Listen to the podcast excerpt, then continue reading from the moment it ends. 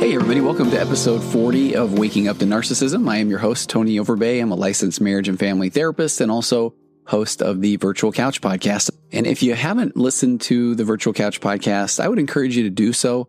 I had someone reach out to me, I think it was last week, and they mentioned that they felt like the Waking Up to Narcissism and the Virtual Couch were almost going hand in hand, and I didn't realize that. So we might talk about confabulation on Waking Up to Narcissism or a trauma bond. And then over on the virtual couch, I'm dealing a lot right now with implicit and explicit memory or what it feels like to be you as the only version of you. And it does feel like I'm trying to figure out from a mental health standpoint of what, where that spectrum of tendencies are that we're talking about over here on waking up to narcissism. So if there's narcissistic traits or tendencies, if it's emotional immaturity, I feel like over on the virtual couch, I'm trying to figure out then what does that spectrum look like and how does that show up in your marriage or in your relationship with your kids or in trying to figure out who you really are. So I hadn't noticed that I was doing a little bit of this back and forth between the podcasts, but definitely something to take a look at. And I also now have a few episodes recorded of the Magnetic Marriage podcast, which is going to be a subscription based podcast for the cost of well less than one therapy session with me. You're going to have access to me doing some coaching with couples, anonymous couples. So if you want to know more about that, you can go to tonyoverbay.com and just sign up for my newsletter and you'll find out more about that. If you happen to be one of the couples or people that would like to possibly be coached, you can send an email to info at tonyoverbay.com. But again, the more of the episodes that I record, the more I feel like this might be a good opportunity to just hear what you don't know that you don't know about what a relationship can look like, or if you happen to be in a relationship where your spouse, your partner is not interested in improving the relationship and they're not interested in couples therapy or couples coaching. This might be a good introduction to see what that whole process would look like. So the more of these that I get recorded, I really am excited about what they, what that, what it's going to be, or I really think it's going to help people and the quick plug there too is you can still go to tonyoverbay.com slash workshop. And I have the $19, it's an hour and a half workshop that just lays out a lot of foundational principles that I believe would help someone understand what a marriage could look like. And I want to say should, and nobody likes to be should on, but here I'm going to do it intentionally. But what a marriage should look like, where there is love and not control, where there you can be two different people and have different opinions and still respect each other and still thrive in the relationship. That it doesn't have to be this concept of putting someone down to make uh, someone else feel better. But uh, yet I digress. I'm sure we're going to get to some of that in today's episode. It's been a few episodes since I've read an email, and I received an email that it's a little bit long. And again, it's one of those that is just, there are so many pieces here that we could do an entire episode on. But I'm going to read the email. We're going to give a few comments about this. And then we're going to turn over to a website that I've referred to before. They've got an amazing narcissism glossary, but it is the Narcissist Family Files. And there's an article that I just feel helps helps make more sense of just some things that don't make sense. Uh, there, the author of the Narcissist Family Files is Julie Hall, and Julie is she's I would darn near say a prolific writer. She has so many articles on narcissistfamilyfiles.com. She also has a book out, The Narcissist in Your Life, Recognizing the Patterns and Learning to Break Free. And I'm she has a very just bold, kind of blunt article on there that is a bit of a transcript from an interview that she did on the Narcissist Apocalypse podcast. And so, just for the record again, now we've talked about the Narcissist Apocalypse podcast. I'm not familiar with it, but Julie's been on there, then I feel like that must have a lot of good information. And we've got Julie Hall, who has Narcissist Family Files. We've got the book, The Narcissist in Your Life. So I just want you to know there's no no scarcity mindset for people that are trying to help people become aware of unhealthy narcissistic relationships or relationships where you are involved in someone that is emotionally immature. And the more I think about this, the more I talk about this, speak about it, record things on it, that I want you to view this entire process as it's your individualized treatment plan. There are going to be some people that you're going to resonate more with, or you're going to hear some things on certain podcasts that make sense and maybe some that don't apply. And you may be in a group that maybe the people there are your people and there might be another group where that might not feel like the case. And just know that that's absolutely normal. So we're going to get to an article that julie has on the narcissist family files called maddening and bizarre things narcissists do explained. And it's pretty pretty bold. It's right there in our face. So i think that one's going to be uh, really interesting to talk about so first, I want to read this email, and again, this one's going to be it's it's it's equal parts tough and beautiful and uh, frustrating, and I think a lot of people are going to resonate with a lot of pieces here. So the person, the subject line, they said, "So far, you've saved a life," which I'm uh, grateful for. Uh, she says that she didn't realize what she had gotten herself into until it was too late. She said she had been with her spouse for a number of years. They had lived together for several of those, and that they had been raising a family before she realized that he wasn't who she thought he was. He had been seemingly perfect for so long, and then out of nowhere, things were flipped upside down. And here was a man who was in what I describe as a struggle for power with an unwilling and unarmed foe who wasn't fighting for power or control. She said she felt as though he was fighting me for something that I didn't even want, that I wasn't fighting for, and that I had no interest in. After so many discussions, she said, I figured out part of our issue. And as simple as it is, it was so difficult trying to make it make sense to him. She said, I started to realize he sees the world through a distorted lens. She had wanted to work on their communication and work on some resolutions to the lack of intimacy and acceptance that she was experiencing. She said, I had felt ignored for so many years when things had turned around because she was ignored because he had literally started to spend all of his time at work or spend a tremendous amount of time playing video games and on social media and just disconnected from the marriage. And that left her feeling invalid, unimportant, lonely, and ugly. She said I was emotionally neglected. Our relationship was neglected. And he saw me asking him to put time into fixing things as me being controlling. And I want you to pay attention here where now she's saying that I want to improve the marriage. I want to improve our communication. And now she's, in essence, handed him a tool that he can now weaponize, something that's important to her that then it sounds like he doesn't have interest in because of a lot of things, because maybe he never saw what a healthy relationship was, how it was modeled. Or he also may start to recognize that he isn't who he thought he would be in this relationship, but he doesn't know how to take ownership of it.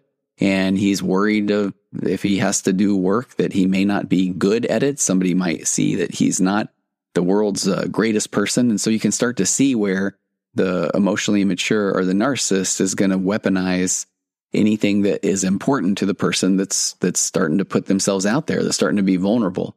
So she said he then somehow morphed my desire to fix us into me being a controlling person.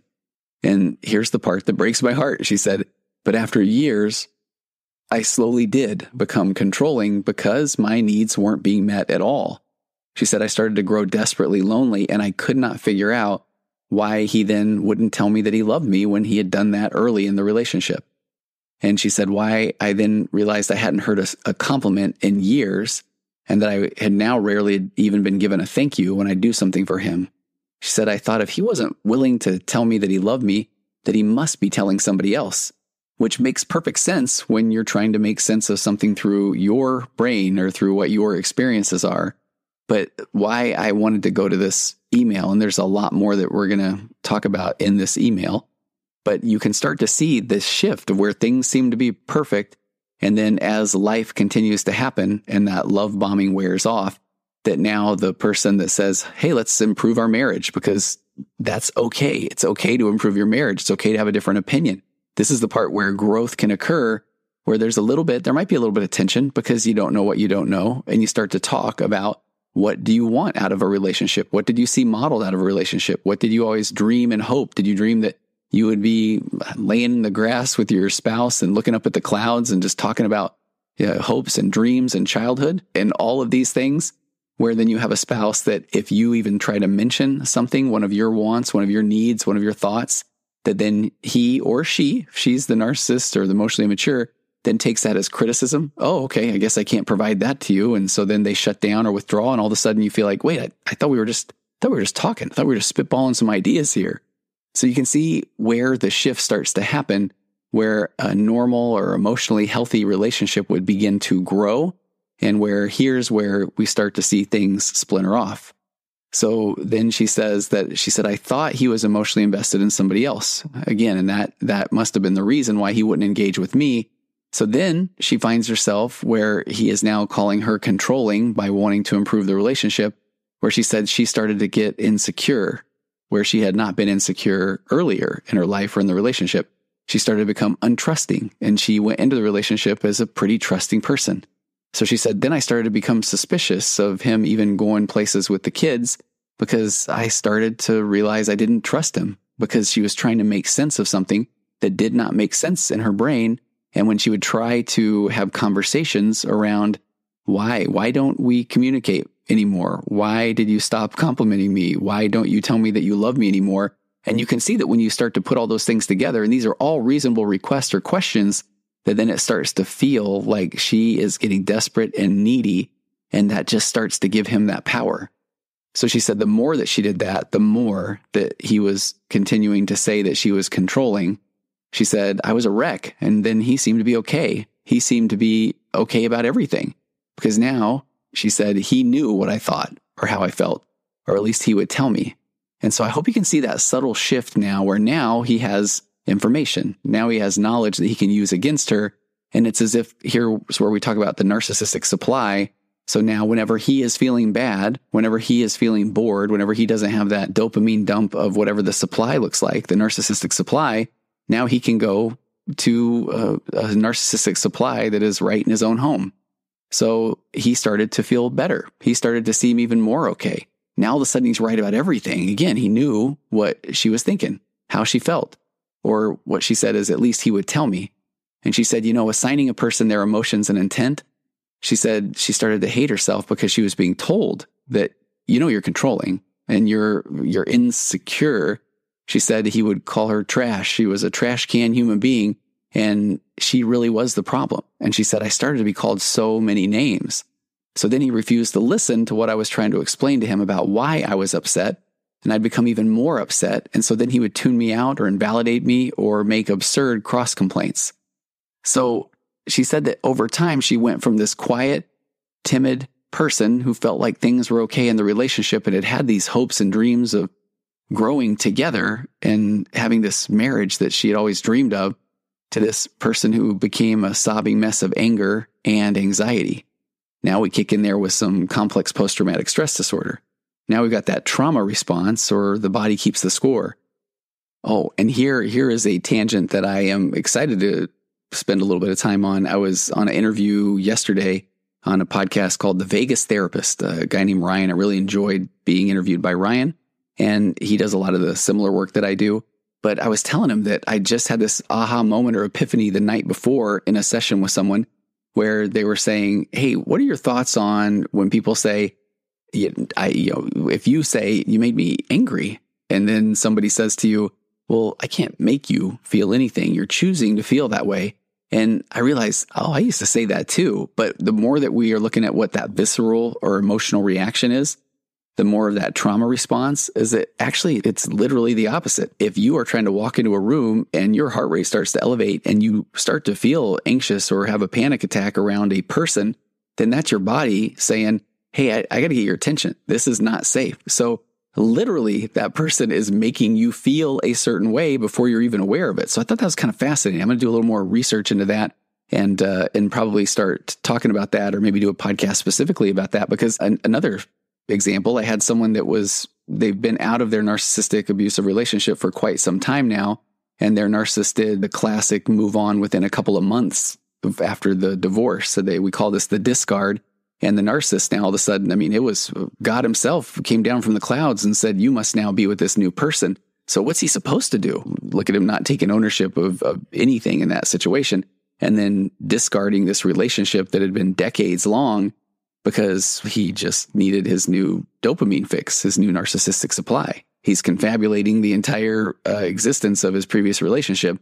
But this person was saying, she was saying, okay, I'm coming to more of an acceptance but she still continues to try to say, but man, I, am okay. And I know that it's over. I know that it's not going to, we're not going to ever be back together again, but I'm figuring out that here was my part or here's where I can take ownership of that. And she said, I know you may disagree, but if I did have this information, and then I'm sure things would have been different. And I, I would beg to differ. And that's where I said, okay, so you feel like now with the information you have, you could go back to that version or go back to those times when the the invalidation was there, or maybe it was the worst, or the gaslighting was there, and you feel like now you have the tools that you could stand up for yourself or set those boundaries and things would be different or okay.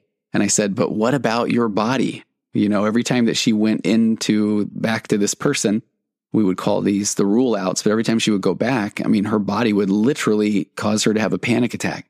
She would start to have the suicidal thoughts or ideations. And that's where I go back to saying, you may continue to try to put yourself forward but if your your body is going to try to get your attention somehow because your brain is a don't get killed device. So if you were going back into these unsafe situations, your body's going to say, "Okay, I don't know what else to do. Let's try more anxiety. Let's amp that up. Let's amp up the heart rate. Let's get the fight or flight response going because this is not safe." I just think that's kind of fascinating where if you then find yourself becoming someone that you never were, I would love for you to take a step back, maybe when the waters are calm, and say, all right, uh, in this situation, this email, that she said, I went from a quiet, timid, confident person to a sobbing mess of anger and anxiety. If you are feeling then like, what, what is wrong with me? I am broken. It's no, check out what my response is when I am in this relationship or trying to communicate with this individual. That my body is saying, okay, we used to be able to be pretty good about being quiet and timid, calm, have rational conversations, have hopes and dreams. But now I don't know how else to get your attention to say that this isn't safe. So we're going to amp up the anxiety. We're going to get the anger flowing. And that is oh, that your body is trying to communicate to you. Emotions are okay. And we grow up then suppressing emotions so often. And even the best of parents will say, Hey, champ, just rub a little dirt in it. It's not a big deal. Don't cry about it. They probably didn't mean it. And so even again, from the best of homes, we're, we're told that our emotions, yeah, just shove those down, just put those away but we have emotion for a reason. And there, there are reasons why we get angry. There are reasons why we get sad or why we have, have anxious feelings. And so if those are screaming to get out of your body, I'd love for you to take a moment and listen to those. So the, the email, if you felt like, okay, we've already heard enough or you get the point, it unfortunately gets worse. She said in 2020, he began calling the police on me when I would try talking to him about certain things that he had now deemed off limits which were subjects like my needs, my feelings, can we get help? So then he started calling the police. He would tell the police that I was harassing him. She said he got the mental health crisis unit to come out at one point and do an evaluation. And they always wanted to speak to her. But then she would say, No, I'm okay. I don't need this. And then she would lock herself in a room to try to get away from him because when the mental health unit would leave, then he would gaslight and yell and and he would just uh, amplify his behavior to try to get even more of the response. And she said, I would just find these surreal situations where I would just be yelling through my door that I wasn't crazy, that I was a victim of emotional abuse. And so, in just a matter of a few months and then leading into years, he had called the police on her a lot, several times. And she said, All I wanted at that point was his undivided attention and patience with me while I explained the feelings I was having and what I thought was causing them. She was simply just asking for empathy and, and understanding. And she wanted to express the toll that it was taking on her and taking on their relationship and on their lives in general. But what she got was every time she tried to open up, she would leave feeling even worse, which is part of that my the, my fifth rule of interacting with someone with narcissistic behavior of the we need to recognize that you're never going to be able to cause them to have the aha moment or the epiphany to want to change. That has to come from them.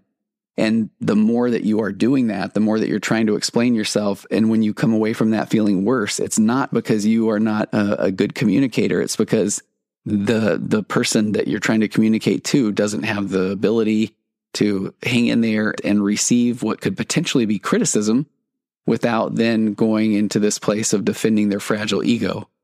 So she said at that point, every time that she tried to talk more about the relationship, the, the more amplified he got and the more tools that he had to use against her and the more that he weaponized the speech that she was using. She said he had gaslit me so bad at that point that she said, even now, and she's been out of the relationship for quite a while, she still can't tell if her memories are actually things that she remembers or if she made them up because she had been told that she was making up the memories for so, so long. She said she feels sometimes like her left brain is fighting with her right brain in this tug of war of trying to move from logic to emotion, emotion to logic. She said one side is screaming, he says he's not trying to hurt me, and the other side is screaming, run uh, as fast as you can. And she said, I almost hope that I have some condition that causes me to confabulate because she said, what I do remember when I sit down and really think about the situation has been awful. She said eventually she located some papers from a doctor that he had been to, and there was a checklist of behaviors, and they were the behaviors, that they were the checklist that was trying to rule out narcissistic personality disorder. And so she said that she even saw on the paperwork where the words covert had been written. So she said, here is someone that then had literally gone to a doctor.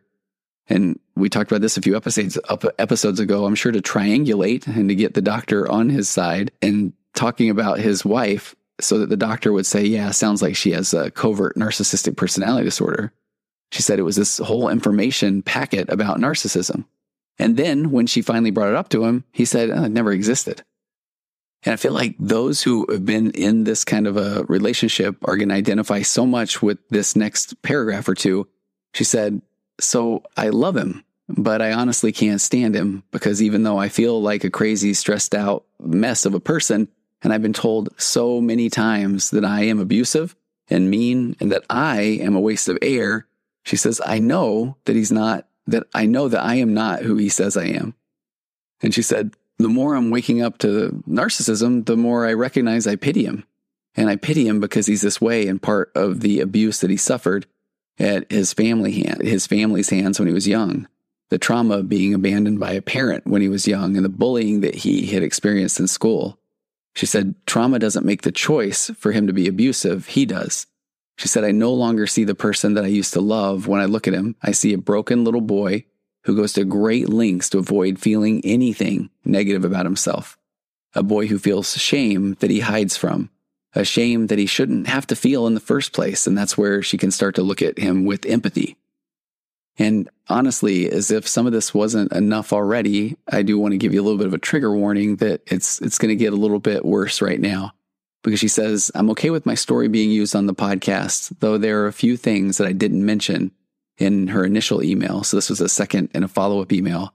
This, she said, I wasn't so sure about sharing, but she said, after some thought, I've decided that I'm comfortable speaking about this, that there also was physical abuse and that she had been blamed for being abused. That in essence, well, he made her do it. What was he supposed to do? She said she suffered broken ribs. She's been strangled. And on one of the occasions so severe that she suffered nerve damage in her throat and her tongue bled from the pressure of the blood being restricted from flowing. She said she's had her nose broken, and after each time that she's assaulted, she has been told it's her fault because she said, because he says I pissed him off or I harassed him. And she said, I acknowledge that I've been irrational at times, and I realize in those moments that this isn't me. And I just want to pause there and say, it isn't. And you don't just go walking around criticizing people. I know you don't. I know just even from reading this email, from the way that it started, that this is where I just want to say this is far too common where somebody goes into a relationship as someone and they don't grow. They lose themselves because of that gaslighting, because of that emotional immaturity of a partner. And slowly but surely, that process of what it feels like to be them is that they start to feel crazy. They start to feel like they aren't themselves. And the further they get away from that person that they were, the more they start to just, this is their reality. And that's the part that just breaks my heart and why I'm so grateful that people are sharing these podcast episodes or people are reading these books or, or listening to whatever they can. And as hard as it may be to hear an email like this, especially if you're in this situation, I feel like the more feedback that I get, the more people that hear these emails and know that, wow, my situation is similar to that. Or there's some, some pieces of this that I can definitely identify with. That is not okay. And it's time to get help. And sometimes that help is just starting to put the pieces together. You're going from this concept of you didn't know what you didn't know.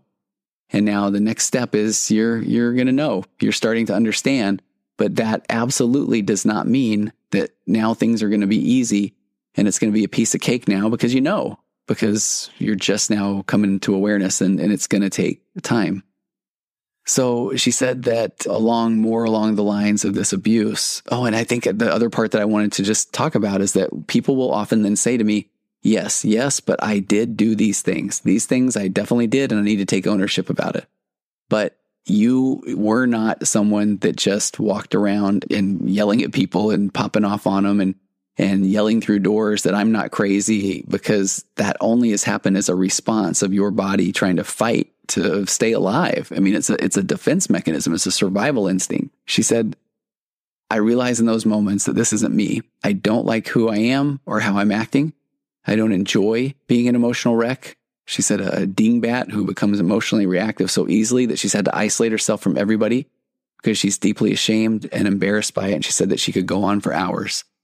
And she said again, she didn't want to initially share about the physical abuse because she still feels like I'm bad mouthing him and making him out to be a bad person. And she says, I know what he's done is bad, but he interacts with the world in a maladaptive way, and that's not entirely his fault. And, and I will acknowledge that, but that doesn't mean that you have to be the punching bag. And that doesn't mean it's absolutely not your fault for the way that he is acting. And she said, I know, again, I know what he's done is bad. She said, it's narcissism is a terrible disorder. Said it's sad, really, that the mind goes to such lengths to protect itself from shame or whatever it is that's specific to the individual. She says it's an illness of the personality, and most don't even realize what that means. The personality is sick. And she said that's just terribly sad. And it really is. And I cannot thank you enough to the person who wrote this email because I guarantee you I'm going to get a lot of emails saying I felt like that was me or I felt like there were things in that email that that I so identified with. By sharing your story, you really are uh, helping people. And I hope that you are getting the help that you need because that is not, a, you don't deserve any of that. And that doesn't put you in a position to be able to let your light so shine so that you can be there for your kids, so that you can truly grow into the person that you were meant to be. Because uh, we all have this good in us that, that we need to be able to harness. And so, yeah, it's frustrating when you see somebody and you start to recognize that those traits, those narcissistic traits, tendencies, the full blown narcissistic personality disorder, that abuse, that it does come from these deep childhood wounds, but that does not mean that you are responsible for it. And I think one of the most, one of the difficult things I talked on, I can't even remember if I talked on waking up to narcissism or if it was only on the virtual couch podcast, but this concept of implicit versus explicit memory. It's from the book, The Buddha Brain. And this has been so on my mind the last few weeks where the author Rick Hanson says, much as your body is built from the foods you eat, your mind is built from the experiences you have. And the flow of experience gradually sculpts your brain, and thus shaping your mind. Some of the results can be explicitly recalled, like this is what I did last summer, or this is how I felt when I was in love, but most of the shaping of your mind remains forever unconscious. And he says this is called implicit memory, and it includes your expectations, your models of relationships, your emotional tendencies, and your general outlook. Implicit memory, and this is the part that I think is so key, implicit memory establishes the interior landscape of your mind or what it feels like to be you based on the slowly accumulating residue of lived experience. Slowly accumulating residue of lived experience. That's what creates what it feels like to be you. So heading into this marriage, what it felt like to be her was maybe a little timid, but maybe a little bit excited for what lied ahead. Maybe an excitement about growing old together with a spouse and having kids and raising them together and going through a lot of challenges together with the partner. But over time, and this is why I just thought this email was uh, so tragically beautiful and touches on so many different areas, is that you can see how her experience or what it feels like to be her based on the slow accumulating residue of her lived experience was that what it felt like to be her was in it, it grew slowly to feel like she's crazy or to feel like this is not who she is or she does not want to be this way or she can't believe that she's acting this way. And so how do you change that? The remedy, he says, is not to suppress negative experiences because when they happen, they're going to happen, but rather it is to foster the positive experiences. And in particular, take them in so they can become a permanent part of you. So when you find yourself ruminating, beating yourself up, trying to figure out how you can go back in and interact with the narcissist in your life so that maybe they'll get the point, that all of that is a waste of emotional calories and energy. And I'm not saying that from a place of guilt or shame, but just from a place of awareness. So when you recognize that that is what you're doing, that is the time to just drop the rope of the tug of war on how do I figure this out and just walk away from it and literally make a pivot 180 degrees and start doing things that matter. Listen to things that, that make you feel better. Raise your emotional baseline to self care. And I had somebody in my office yesterday saying, Hey, and self care isn't just getting your nails done. Self care can be doing projects, eh, being creative. It can be cleaning your house the way that you want to clean it. It can be doing anything that is something that you enjoy that raises your emotional baseline. That's the opposite of beating yourself up wondering what's wrong with me or trying to solve this puzzle that, that you're missing. Well, maybe not you, but the, the, the narcissist in your life is missing a whole lot of puzzle pieces. I'll tell you that much. Okay. So let's get to this article. And, uh, and if you have thoughts or questions, or if you have similar experiences to that email today, feel free to share those. You can, you can send those in and myself and uh, my wonderful assistant, Naomi, will take a look at those. And then we're putting together just a database of experiences and questions and so much more. And while I got you right here, if you are a woman who is in a relationship, any kind of a narcissistic abusive relationship, again, whether it's with a spouse or a parent or a sibling or an institution or a job, a boss, and you feel like you need some support, reach out and we can get you a part of that Facebook group. And I had my, my one of my first meetings with a lot of the guys who were showing up and saying, I might be a little bit emotionally immature. So let's talk about it. And that was a really, really interesting experience. So I'm going to start putting uh, those kind of meetings together, maybe once a month or maybe a little more frequent. But it, it was a good group of guys that we were talking about that. And if you are a guy that is in a relationship with a narcissistic woman, because I know that I, I do hear continually hear often, hey, it's not just the guys, and and that is absolutely correct. Reach out to me as well, because I'm starting to get a little group of people there. And and again, while I'm on a roll here, and I think even within the last week, uh, a handful of three, four, or five therapists had also reached out and said, Hey, I'm in the fight with you. Just keep me posted. Maybe we can collaborate. And so we're starting to put these communities together, and I'm so grateful for that. All right, so it's going to feel maybe like I'm going to buzz through this, but I talked about it at the beginning of the episode. Julie Hall from narcissistfamilyfiles.com maddening and bizarre things narcissists do explain. So I won't do as much of a reaction on this or throw my comments in because I know that email that we spent some time, but it was well worth it. But there are just some things here that I just want people to know that I see this stuff so often. So I think Julie just captures it wonderfully. And it's one of those things where I never would have thought that I would have seen the consistency of the craziness of some of these things that, again, she titles maddening and bizarre things narcissists do and explain.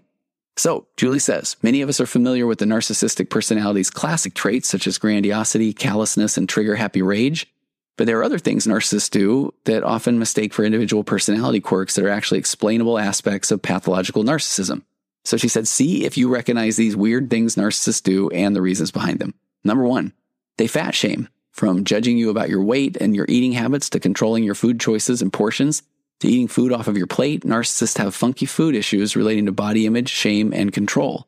And that is one of those where I still remember one of the very first women I ever worked with that said that when she would get out of the shower, her husband would just make the most rude comments and that those still stuck with her to the, to the time that we were meeting together.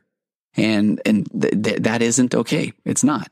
It just, the fat shaming is not okay. And I don't even like the word fat shame. Commenting negatively on someone's body is not the way to, to develop closeness. And it, even with somebody saying, Hey, what do you think? Or do you think I look bad or fat? Or I'm not trying to do some hack comedian bit. Well, that's, I don't know. That's, I want to, somebody to answer that question with, well, tell me what you think and tell me, take me on your train of thought. Tell me more about that.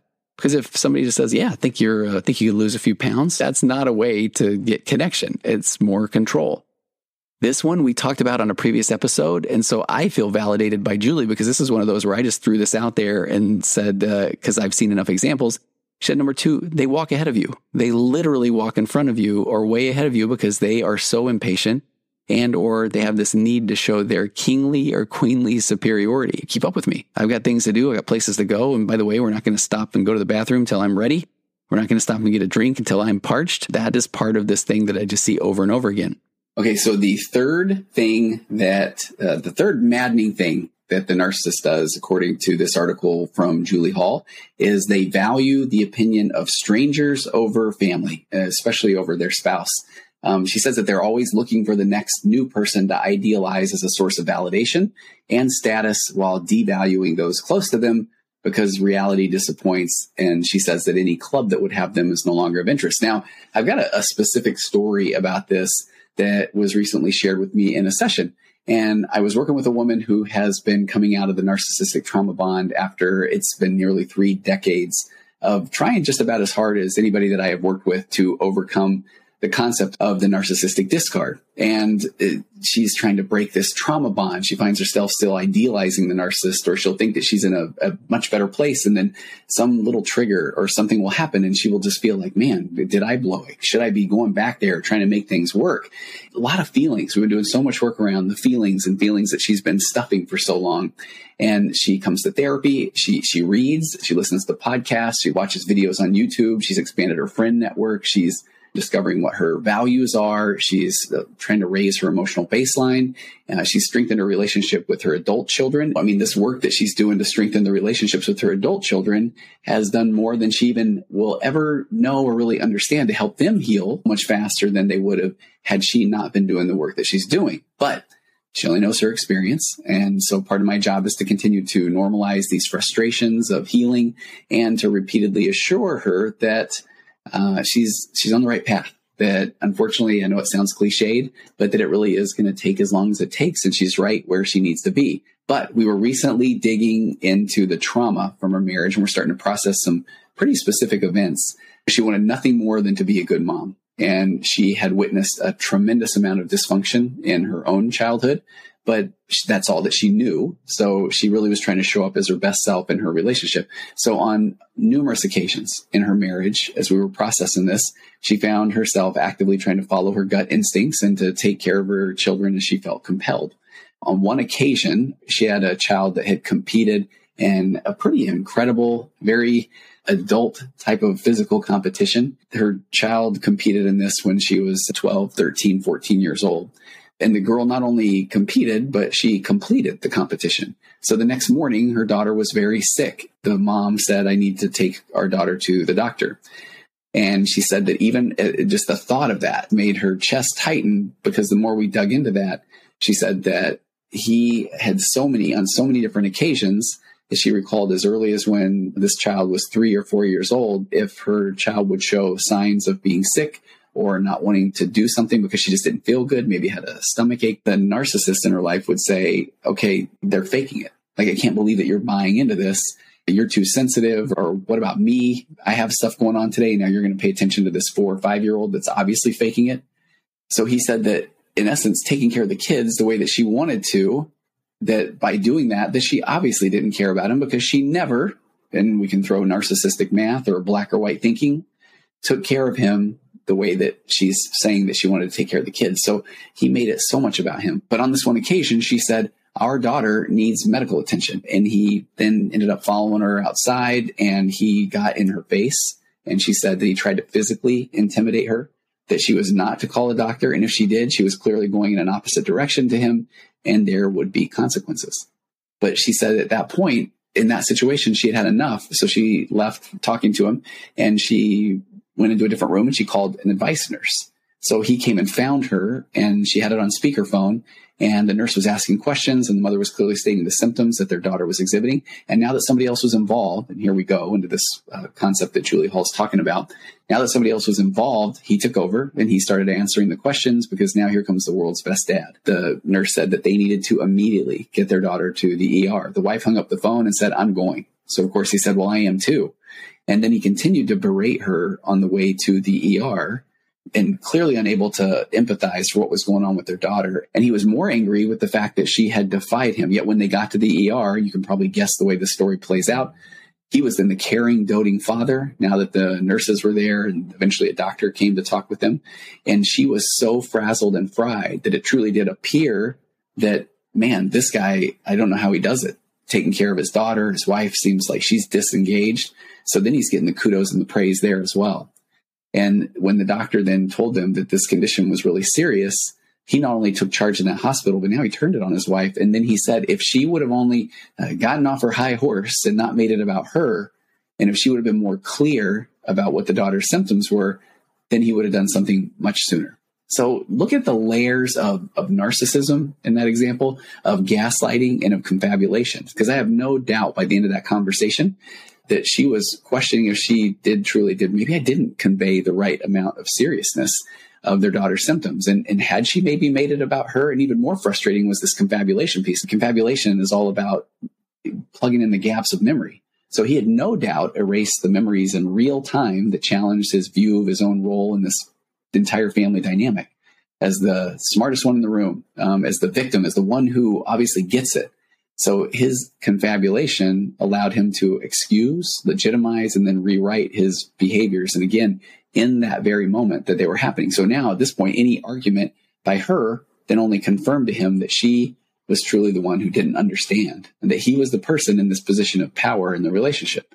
So remembering that to the narcissist, their inner world and their external circumstances are constantly changing. I guess literally all of ours are, but instead of those changes yielding to opportunities where you can do a little self confrontation, maybe a little self reflection, and dare I say some growth, they turn those opportunities into more opportunities to gain control and put themselves in a one up position. All right.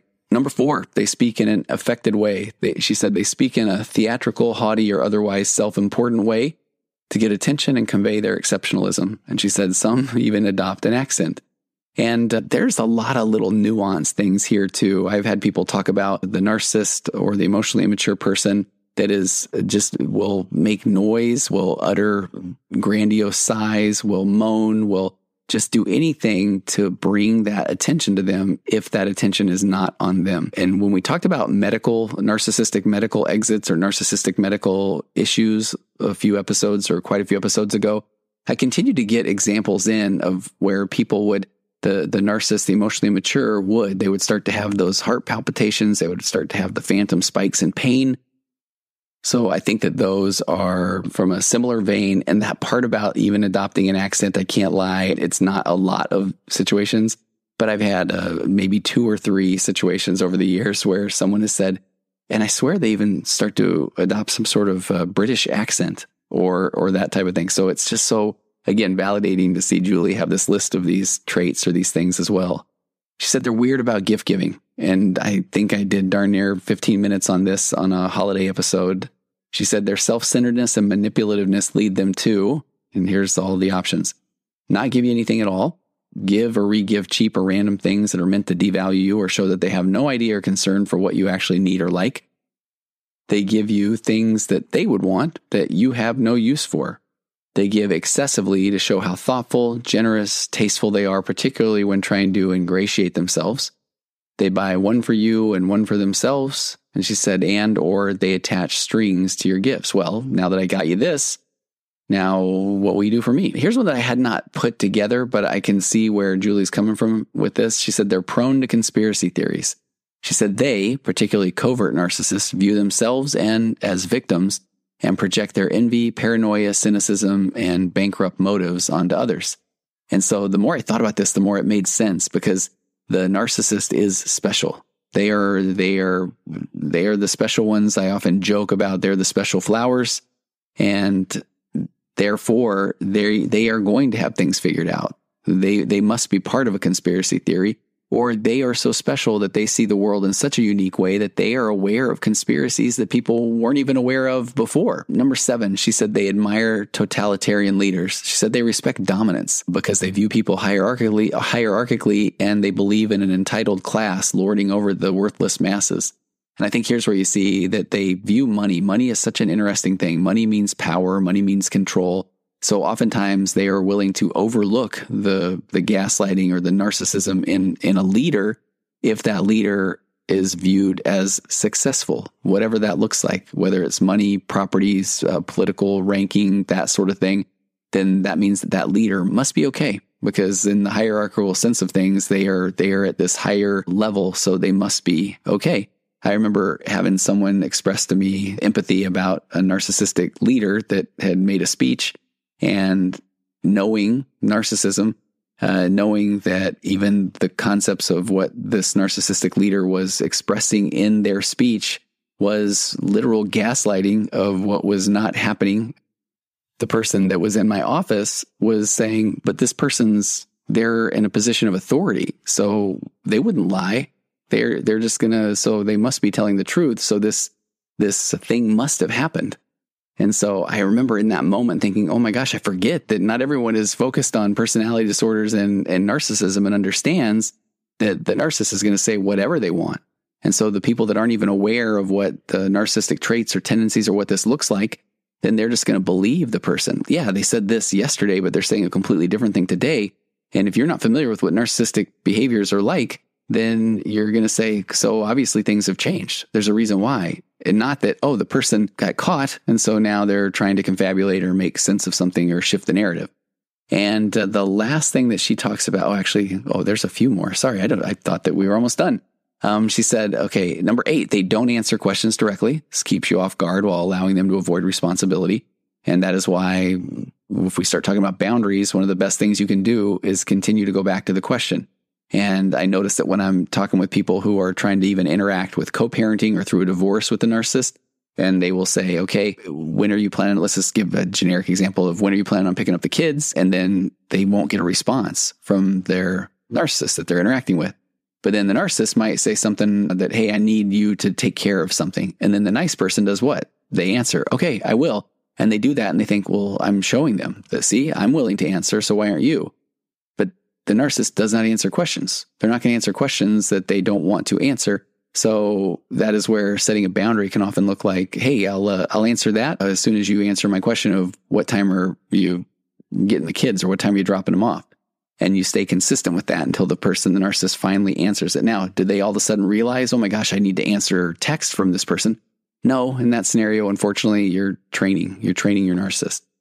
Number nine, they rewrite history. We've talked about this confabulation. Um, she doesn't say, she doesn't use that word, but she just said they interpret events according to how they need to see their things rather than as they are. And the past is open season for distortions, omissions, and outright lies. She said they traumatize you before important events. And when I was even looking at the email that I read today, I ran into three or four of these that I could have gone with as well. But she said, whether you're graduating, whether you're having an audition, you're getting married, or I will tell you a couple of the emails I just read this morning, or pregnant and or having a baby, they still need to make it all about them and they sabotage you. Some of the emails that I, I have on regard to what how the narcissist sabotages a situation or a big life event, whether it is a graduation from college, whether it is having a baby, whether it is a ginormous military promotion, the narcissist can still find a way to make that about them. She said, number 11, they sleep with and or stay in touch with your ex. She says, does your father still keep in touch with your ex-wife or husband? Did your mother have a special relationship with your boyfriend or girlfriend? Did your ex sleep with your best friend? She said, uh, to heck with boundaries. What a perfect way to feel superior and in control while still humiliating you. Number 12, she said they interrupt. In particular, overt narcissists feel compelled to dominate the conversation. They're easily bored because they miss nuance and they lack empathy.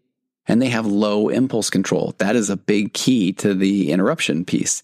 They have low impulse control. So she said they think that they have more important things to say than you do and believe that they have a greater entitlement to speak.